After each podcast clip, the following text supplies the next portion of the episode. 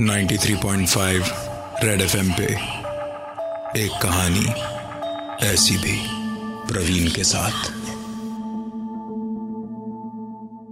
अरे जल्दी चलो ज़्यादा देर हो गई तो धूप चढ़ जाएगी। उसके बाद इस तीन घंटे की ड्राइव का मज़ा ही नहीं रहेगा। घड़ी की तरफ़ देखा तो शुक्रवार का दिन सुबह के नौ बजे थे। तभी अंदर से आवाज़ आई। हाँ आती हूँ। भाविन और हेतल सूरत में रहते थे, जहाँ से दमन कुछ ढाई घंटे की दूरी पर था। दोनों की शादी को कई साल हो गए थे, और हेतल के कई बार कहने के बाद ये तीन दिन का एक छोटा सा हॉलिडे प्लान हुआ। हल्की हल्की बारिश उनके इस खूबसूरत से लॉन्ग ड्राइव को और भी अच्छा बना रही थी। बारिश के कारण गाड़ी धीमे ही चल रही थी, पर शुक्र इस बात का था कि अब धूप की कोई टेंशन नहीं थी। करीबन दोपहर के बारह बजे दोनों बीच के पास एक होटल में पहुँचे।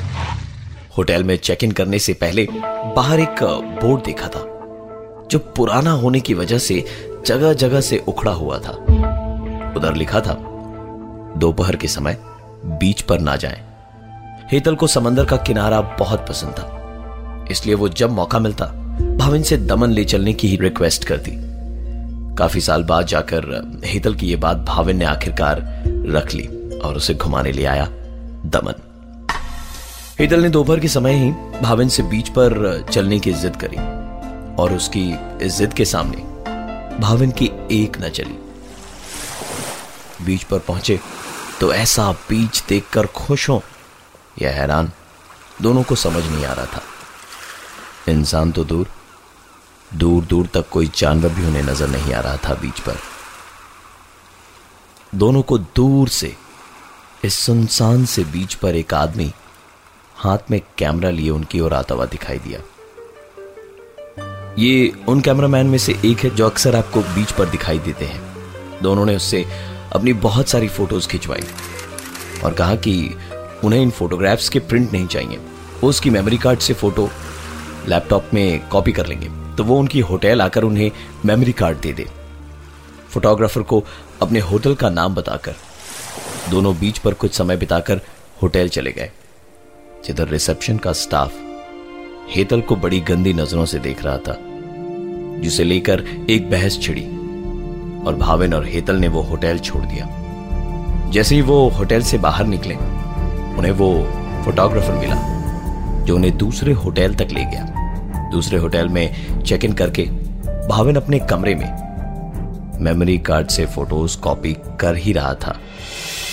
और कैमरामैन लॉबी में उसका इंतज़ार कि तभी फोटोग्राफ्स को देखकर भाविन को बहुत ज़ोर का झटका लगा और वो सीधा नीचे दौड़ता हुआ कैमरामैन की तरफ़ पहुँचा, पर कैमरामैन वहाँ था ही नहीं।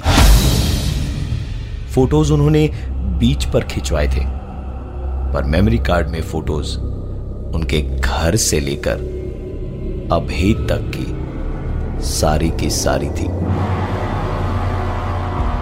इसका मतलब यह कैमरामैन बहुत टाइम से उनका पीछा कर रहा था। मगर क्यों? यह किसी को मालूम नहीं था। भाविन, हेतल को कमरे में आराम करने के लिए छोड़कर सीधा पुलिस स्टेशन गया, रिपोर्ट लिखवाने। भाविन की बात सुनकर पुलिस उसके साथ बीच पर गई, जो बीच थोड़ी देर पहले सुनसान था। वो शाम होने की वजह से अब खचाखच भरा पड़ा था। फोटोग्राफर्स वहाँ इतने थे कि किसी एक को खोजना रेत में सुई ढूँढने के बराबर था। काफ़ी देर तक खोजबीन के बाद भी जब पुलिस के हाथ कुछ नहीं लगा तो उन्होंने दोबारा उस कैमरामैन का हुलिया कंफर्म किया और कुछ पता लगने पर भाविन को बताएँगे ऐसा कहकर चले गए। भाविन जब होटल पहुँचा तो रिसेप्शन पर स्टाफ ने कहा, सर, कोई आपसे मिलने आया था, पर आप रूम में नहीं थे। इसलिए ये मेमोरी कार्ड मैंने रख ली, ये उसे नहीं दी है। इस वक्त, उसके दिमाग में सिर्फ़ एक ही सवाल उठ रहा था, कि अब इस मेमोरी कार्ड में क्या होगा? मेमोरी कार्ड लैपटॉप में लगाने से, जो तस्वीरें दिखी, वो देख उसे यकीन नहीं हो रहा था कि वो क्या देख रहा है? ये सारी तस्वीरें थी। भाविन की होटल से निकलकर पुलिस स्टेशन तक जाने की, वहाँ से बीच तक जाने की, फिर वहाँ से होटल आने की और रिसेप्शन पर होटल के स्टाफ से मेमोरी कार्ड लेने की। और आखिरी तस्वीर थी वो, जहाँ वो अपने लैपटॉप पर इन सारी तस्वीरों को देख रहा था। उन्हें शक था उसी फोटोग्राफर पर, जो उन्हें बीच पर मिला। यह फोटोग्राफर भाविन और हेतल को दोपहर के टाइम बीच पर मिला था। इसलिए इसे ढूँढने के लिए वो दोबारा उसी वक्त, उसी जगह पहुँचे। ये बीच ठीक कल की तरह बिल्कुल सुनसान था। थोड़ी देर इंतज़ार करने के बाद भाविन को वही फोटोग्राफर दूर से उनकी तरफ़ दौड़ता हुआ आता नज़र आया। उसने पास आकर बोला, अरे सर, आप बिना बोले होटल छोड़कर कहाँ चले गए थे? लीजिए आपकी सारी फोटोग्राफ्स, इस मेमोरी कार्ड में है। आप कौन से होटल में बता दीजिए, मैं वहाँ आकर शाम को ले जाऊँगा। भाविन ने उसकी एक बात नहीं सुनी और सीधे पुलिस को फ़ोन लगा दिया। वो भाग ना पाए, इसलिए भाविन उसे छोड़ ही नहीं रहा था और उसे जकड़ के रखा था। मानी मन भाविन को इतना सुकून था कि कम से कम अब वो परेशान नहीं होगा। और उसे पता चलेगा कि आखिर ये कर क्यों रहा था ऐसे। थोड़ी देर में पुलिस वहाँ आई और उसे गिरफ़्तार करके ले गई। जाते जाते भाविन से कहा कि आप आराम से होटल जाइए, हम पूछताछ करके आपको बताते हैं। भाविन जैसे ही होटल पहुँचा, रिसेप्शन पर एक मेमोरी कार्ड उसका इंतज़ार कर रहा था। कैमरामैन को तो पुलिस ने पकड़ लिया।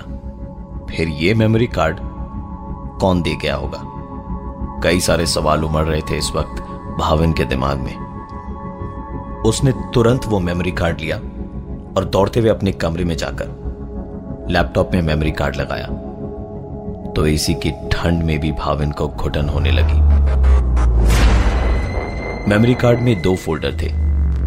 एक टुडे और एक एक्स्ट्रा के नाम से।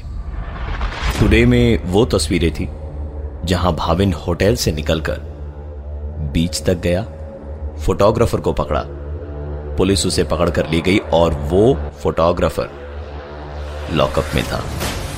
इसका मतलब साफ़ था कि फोटोग्राफ्स इस फोटोग्राफर ने तो नहीं खींची थी।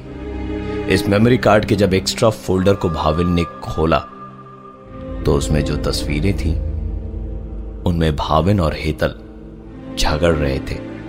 एक तस्वीर में हेतल का बदन नीला पड़ गया था और वो ज़मीन पर पड़ी थी।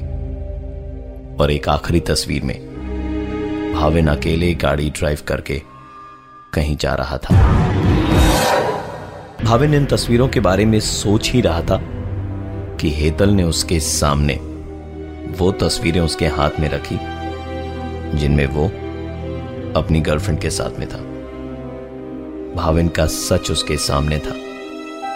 और अब उसने बोलना शुरू किया। अच्छा हुआ तुम्हें पता चल गया, क्योंकि यहाँ मैं वैसे भी इसलिए ही तुम्हें लाया था कि तुम्हें यह सब बता सकूँ। मैं अब और तुम्हारे साथ नहीं रह सकता। और मुझे तुमसे डिवोर्स चाहिए। भाविन के मुँह से सच्चाई सुन, हेतल टूट पड़ी। और रोते रोते भाविन की आँखों के सामने ही बाथरूम में चली गई। भाविन दरवाज़ा खटखटाते खटखटाते परेशान हो गया। पर हेतल ने दरवाज़ा नहीं खोला और अंदर से बस रोने रोने और रोने की आवाज़ें आ रही थी। तंग आकर भाविन चिल्लाया, मरो यहीं पे! जा रहा हूँ मैं! देखता हूँ कैसे आओगी शहर अकेले! कमरे का दरवाज़ा ज़ोर से बंद करते हुए भाविन अपना सामान लेकर अकेले ही निकल पड़ा। आधे रास्ते जाने के बाद उसे ध्यान आया कि एक तस्वीर तो ऐसी भी थी, जहाँ वो इसी तरह अकेले गाड़ी चलाते हुए लौट रहा था। तस्वीरों के बारे में सोचते सोचते वो कब घर के पास पहुँचा, उसे पता ही नहीं चला। घर के सामने बहुत भीड़ लगी थी, और भीड़ में न सिर्फ़ पड़ोसी थे, बल्कि पुलिस भी थी। भाविन भागता दौड़ता घर के अंदर घुसा। तो पता चला कि उसकी बीवी ने सुसाइड कर लिया है। लाश घर के बाथरूम में मिली।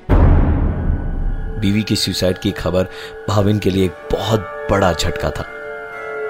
लेकिन एक सवाल जो उसे मन ही मन खाए जा रहा था, वो ये कि उसकी बीवी उससे पहले यहाँ कैसे पहुँची। भाविन शौक की वजह से चुप था। और कुछ बोल नहीं पा रहा था। पुलिस ने हेतल का सुसाइड नोट पढ़ना शुरू किया, जिसमें उसने लिखा था, मुझे मेरे पति के अफेयर के बारे में पता है। वो मुझे दमन इसलिए ही ले जा रहे हैं ताकि ताकि वहाँ होने वाले हंगामे का किसी को पता ना चले और वो मुझे डिवोर्स के लिए मना सके। मैं उन्हें डिवोर्स नहीं दे सकती। इसलिए अपनी ज़िंदगी खत्म कर रही हूँ। वो भी खुश और मैं भी। सुसाइड नोट की आखिरी लाइन थी। भाविन, अब मैं सिर्फ़ तस्वीरों में ही तुम्हें दिखाई दूँगी। पोस्टमार्टम रिपोर्ट में पता चला कि हेतल की मौत शुक्रवार के दिन सुबह आठ बजे हुई थी। अगर ये सच है तो फिर शुक्रवार के ही दिन सुबह नौ बजे भाविन के साथ निकलकर दो दिन उसके साथ कौन था? मैं हूँ प्रवीण, और ये थी आज की एक कहानी ऐसी भी। 93.5 रेड एफएम पे एक कहानी ऐसी भी प्रवीण के साथ। दोबारा सुनने के लिए विज़िट करिए हमारा YouTube channel 935 red TV 93.5 red FM बजाते रहो।